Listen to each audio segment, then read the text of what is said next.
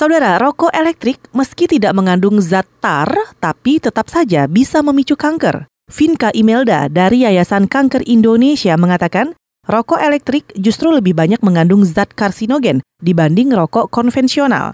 Zat karsinogen ini menjadi salah satu pemicu kanker. Untuk menjadi kanker sebenarnya nggak mudah. Ada perubahan gen, ada perubahan DNA. Kalau kita merokok, ya merokok entah dia eh, pakai tembakau ke atau yang elektronik ini itu kan terus tiap hari semua digerus mulai dari sel-sel kita perubahan sel inilah yang akan menjadi kanker Vinka Imelda dari Yayasan Kanker Indonesia menambahkan, selain zat karsinogen pada rokok elektrik yang memicu kanker, asap yang dihasilkan pun bisa meningkatkan resiko kanker.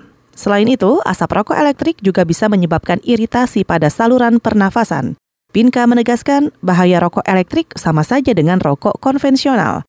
Ia bisa mengganggu sistem jantung, pembuluh darah, memicu penyakit tuberkulosis atau TBC, dan lain-lain.